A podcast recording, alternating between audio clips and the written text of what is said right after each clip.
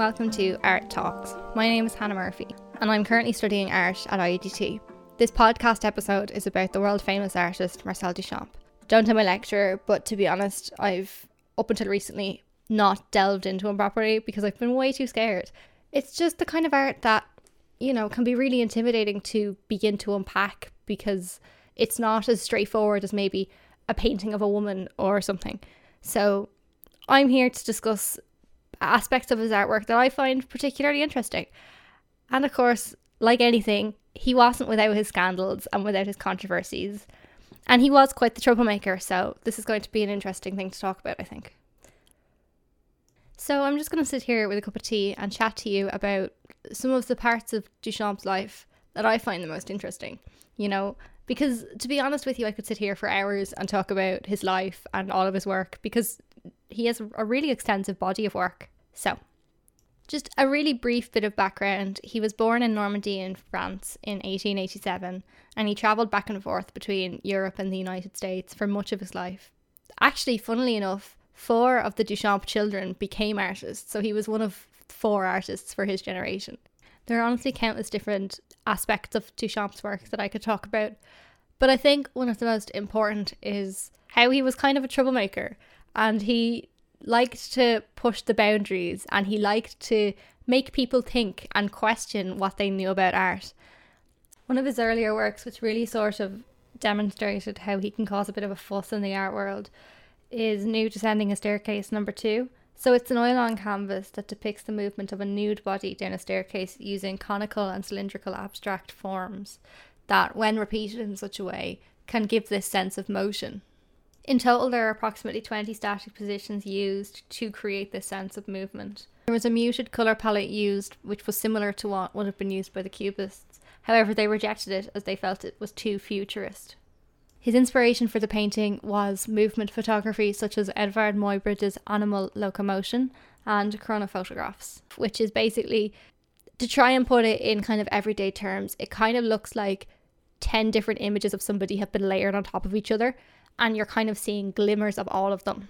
He he was kind of just pushing the boundaries and he didn't want to kind of fit into one movement. And I mean, rightly so, but I think that it's just a really interesting aspect of his personality that is worth noting. And I think another aspect of this painting that is very funny to me is he was never deterred by negative press. And when it was shown in America, the response to the work wasn't exactly overwhelmingly positive, but in fact, it inspired him to move to New York soon after that show. Duchamp reflected on the painting about 50 years after it was debuted in America, and he said, There's a public to receive the painting today that did not exist then. Cubism was sort of forced upon the public to reject it. Instead, today, any new movement is almost accepted before it started. See, there is no more element of shock anymore. If somebody came out with that painting today, would it get the same negative response? I highly doubt it. And that's just because I think we're so open now to the different avenues of art, partly thanks to Duchamp. And I think I think it really kind of is a testament to how you can look at a painting now and forget that maybe at the time it was a lot more controversial. You know, because while some stuff will forever be seen as kind of controversial. Like I think his ready mades will always be seen as a really interesting way of looking at art and a really interesting way of making art. I think Nude Descending a Staircase has kind of been normalized from the last hundred years of it being in existence and the art world developing kind of after the fact. So, anyways, I just think that's a really interesting point.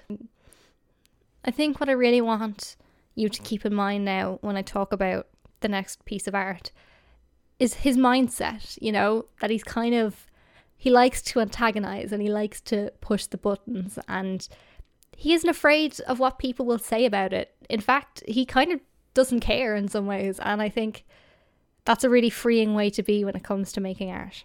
So anyways, the next piece of art I would like to talk about are Duchamp's ready-mades, which is what he is definitely most famous for, I think. So the mindset of the ready-mades is that he as an artist, chooses something and puts it in a gallery or artistic context and makes it into art in that way. While, yes, he may not have been there when the iron rod was cast, he still, by choosing it and putting it into a gallery or artistic context, is making it art. So I think that's an important thing to remember when you're thinking about Fountain, which is the artwork I'm going to discuss with you now. So it's going to be on the Instagram, DSS Elective. But I think to describe it to you for if you can't see it for whatever reason, it's quite literally just a urinal with R. Mutt 1917 inscribed on the outer edge of it. And it kind of is what it says in the tin, you know? It's not particularly changed too much from what it probably originally was when it left the factory.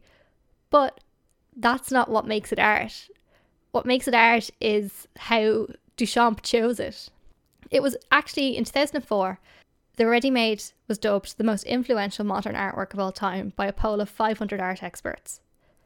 It was submitted in 1917 to an exhibition at the Society of Independent Artists, New York, under the name of a fictitious artist called Richard Mutt.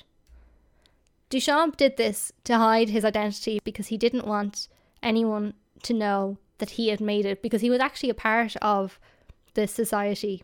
It was actually rejected by the society, which originally said it was never going to reject anything that was submitted and that everything was art.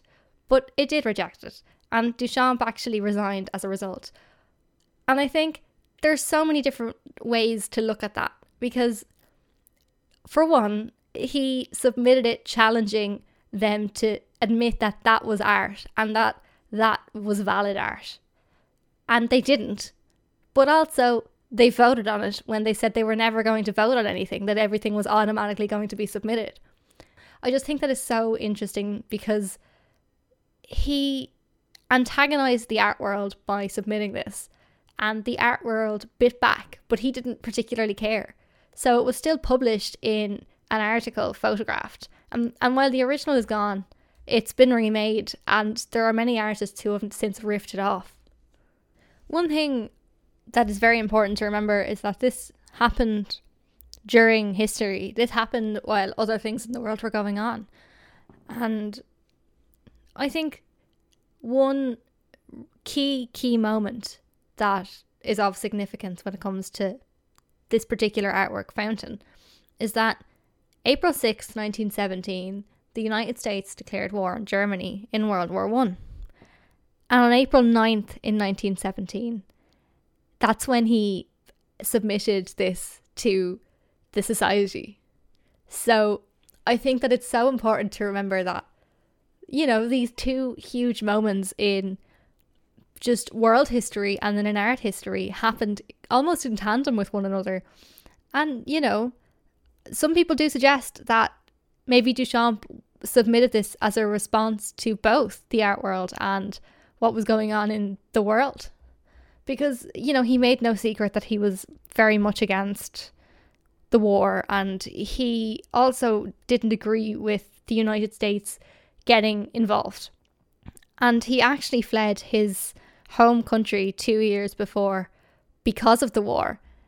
He explained in an interview that everywhere the talk turned upon war, nothing but war was talked about from morning until night. In such an atmosphere, especially for one who holds war to be an abomination, it may readily be conceived existence was heavy and dull. So, I think it's so important to remember that he also didn't make art in the context of just the art world. He made it in the context of the real world. You know, and some people do suggest that as I said that he he made this in response to both the war and maybe the restrictiveness of the art world. I think this is really really important for a few different reasons. I think in today's context it kind of makes sense that we start thinking like this again, that we start remembering that everything we read about in history had other things going on as well. Like at the moment, we're currently in the pandemic, right? And I think when they're writing about this in history books in 50 or 100 years, it can be easy to forget that other things were going on and that art was still being made and that, you know, life was still happening around us. And I think that this statement that he made really kind of resonated with me because of that, because he was making art when the world around him was in some ways crumbling. And it can feel like that sometimes as an art student during the coronavirus pandemic. You know, you're making all this art and you look out your window and then there's all of this going on. And I think how he and kind of used that as a, a way of responding is very interesting. I think Duchamp's main goal with Ready Mades with regards to the art world is he wanted to really push what was art or what was considered art. And I think he wanted to really broadened the scope.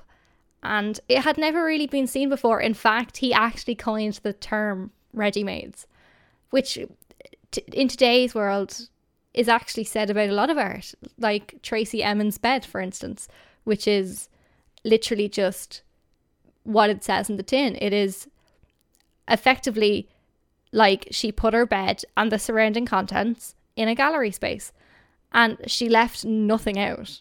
But while, yeah, she didn't like paint the bed or sculpt the bed, by her choosing to put her bed in that context, once again, she is making it art.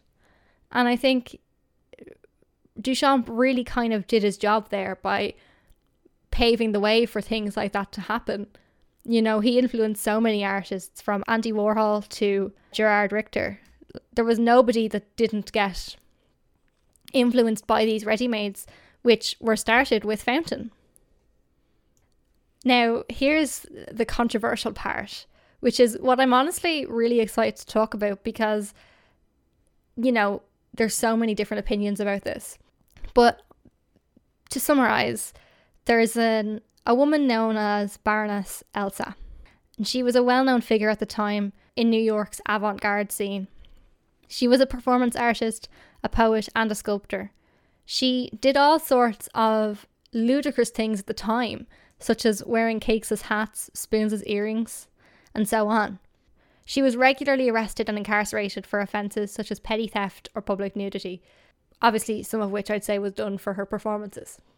At a time when societal restrictions on how a woman looked were only kind of starting to loosen up, she would shave her head and she'd dye her hair, which is so interesting. In today's society, it may be seen as quite normal things to do, but back then, it wouldn't have been, you know?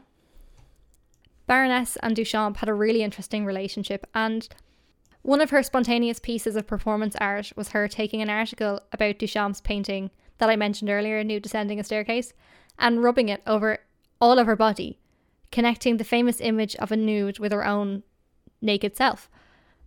And she recited a poem then that ended with the declaration Marcel, Marcel, I love you like hell, Marcel. So, you know, it's quite an, an interesting way of declaring your love, I suppose, isn't it? Obviously, this is not just what I want to talk about. There's a lot of speculation currently about whether or not Fountain was Duchamp's work, because a lot of people are beginning to question whether or not it was actually Baroness's work. Because on April 11th, 1917, Duchamp wrote to his sister Suzanne and said, One of my female friends who had adopted the pseudonym Richard Mutt sent me a porcelain urinal as a sculpture. Since there was nothing indecent about it, there was no reason to reject it. Does this mean that possibly Baroness had given uh, Duchamp the artwork to present? You know, it's it's we'll never know for sure. I don't think, but I think one thing to note is he was already submitting it under an assumed name, so there would be no reason for him to kind of double up on the secrecy and also say to his sister, that it was a female friend, you know, when it was already being submitted anonymously.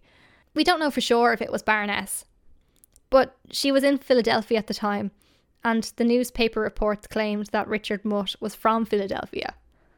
And she also kind of felt similar in regards to the war and New York's art world. She was frustrated at both the art world and the world around her when it comes to the war.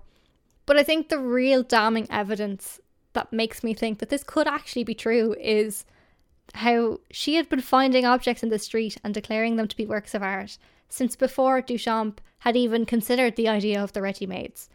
One of the earliest examples of this work by Elsa was Enduring Ornament, which was a metal ring she found on her way to her wedding.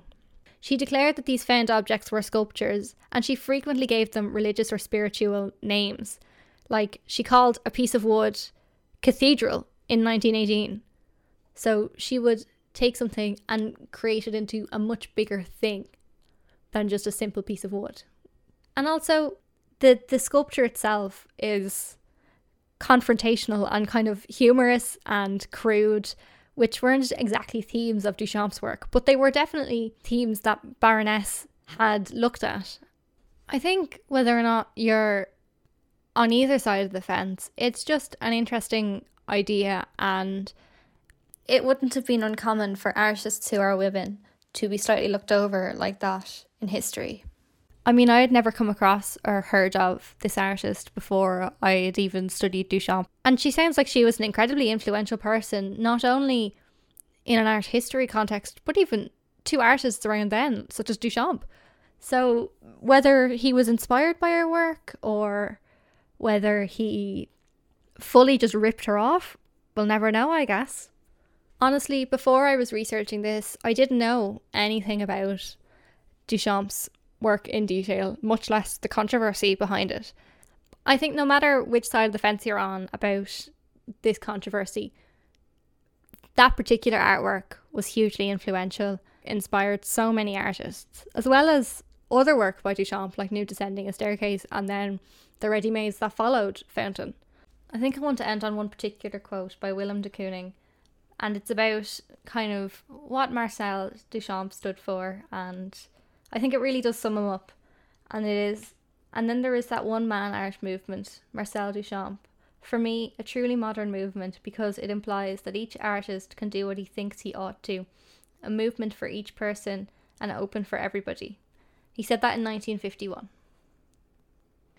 It's a very true response to everything Duchamp stood for because at the end of the day, I think what he believed most was that art shouldn't be restricted. And that thought process inspired so many artists to come, such as Andy Warhol, and even like contemporary artists today would still go around with that mindset. I hope that you can walk away feeling like you've maybe been exposed to a new idea or some new information that you may not have had starting this podcast. And thank you so much for listening it's been incredibly nerve wracking, I won't lie. And my tea ran out a very long time ago, despite how short this podcast is probably going to end up being. Please follow us on social media. It's DSS Elective on Instagram. I think that's all we have at the minute. But you'll be able to see all the other podcasts, and there's quite a wide variety, so I suggest you definitely check them out too. Thank you so much for listening.